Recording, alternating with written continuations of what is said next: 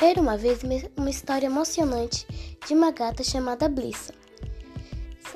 Ela chegou em minha casa com cinco meses de idade. Ela era bem fofinha e amigável.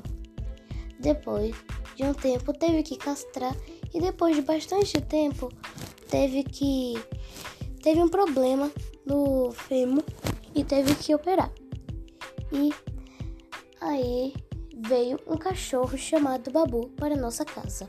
Ocupou metade do nosso espaço, bem, só o quintal mesmo, e ficou lá, Babu e Blissa, naquele cantinho apertado do lar. Só que Blissa não ligava e ela saía, só que Babu não podia sair. Então, hoje, nesse mês de novembro, Blissa faz um ano de idade. Bem, em 1 de novembro, é claro.